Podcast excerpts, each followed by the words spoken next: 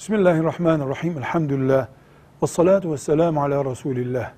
Müslüman kadınların yüzünü örttükleri kıyafete peçe diyoruz. Büyük bir mendil kadar bez parçası alından itibaren yüzü örter. Buna peçe denir. Peçe kullanması Müslüman kadınların farz mıdır?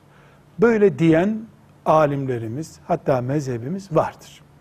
Ama peçe özel bir sorun söz konusu olmadığı sürece farzdır diye bir genelleme yapılamaz. Peçe özel bir sorun yoksa, bir kadın özellikle izlenmiyorsa, çok aşırı dikkat edilen bir pozisyonda değilse, peçe farzdır diye bir genelleme yoktur.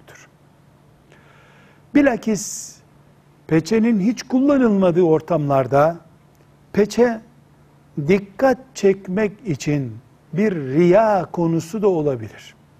Çünkü peçe nihayetinde ashab-ı kiramın kadınlarının da yoğun olarak kullandığı bir kıyafettir.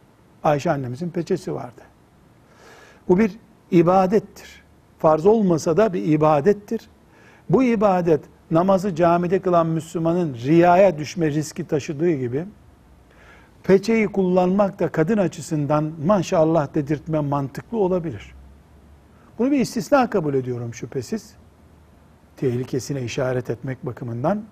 Ama peçe takılırsa Allah'ın en azından bazı alimlerin farz dediği düzeyde emrettiği emirlerinden birisine uyulmuş olur. Ama bu nedenle bir aile faciası oluşturmak da doğru değildir. Çünkü cuma namazı gibi, öğlen namazı gibi farz değil, üzerinde ittifak edilmiş bir farz değildir.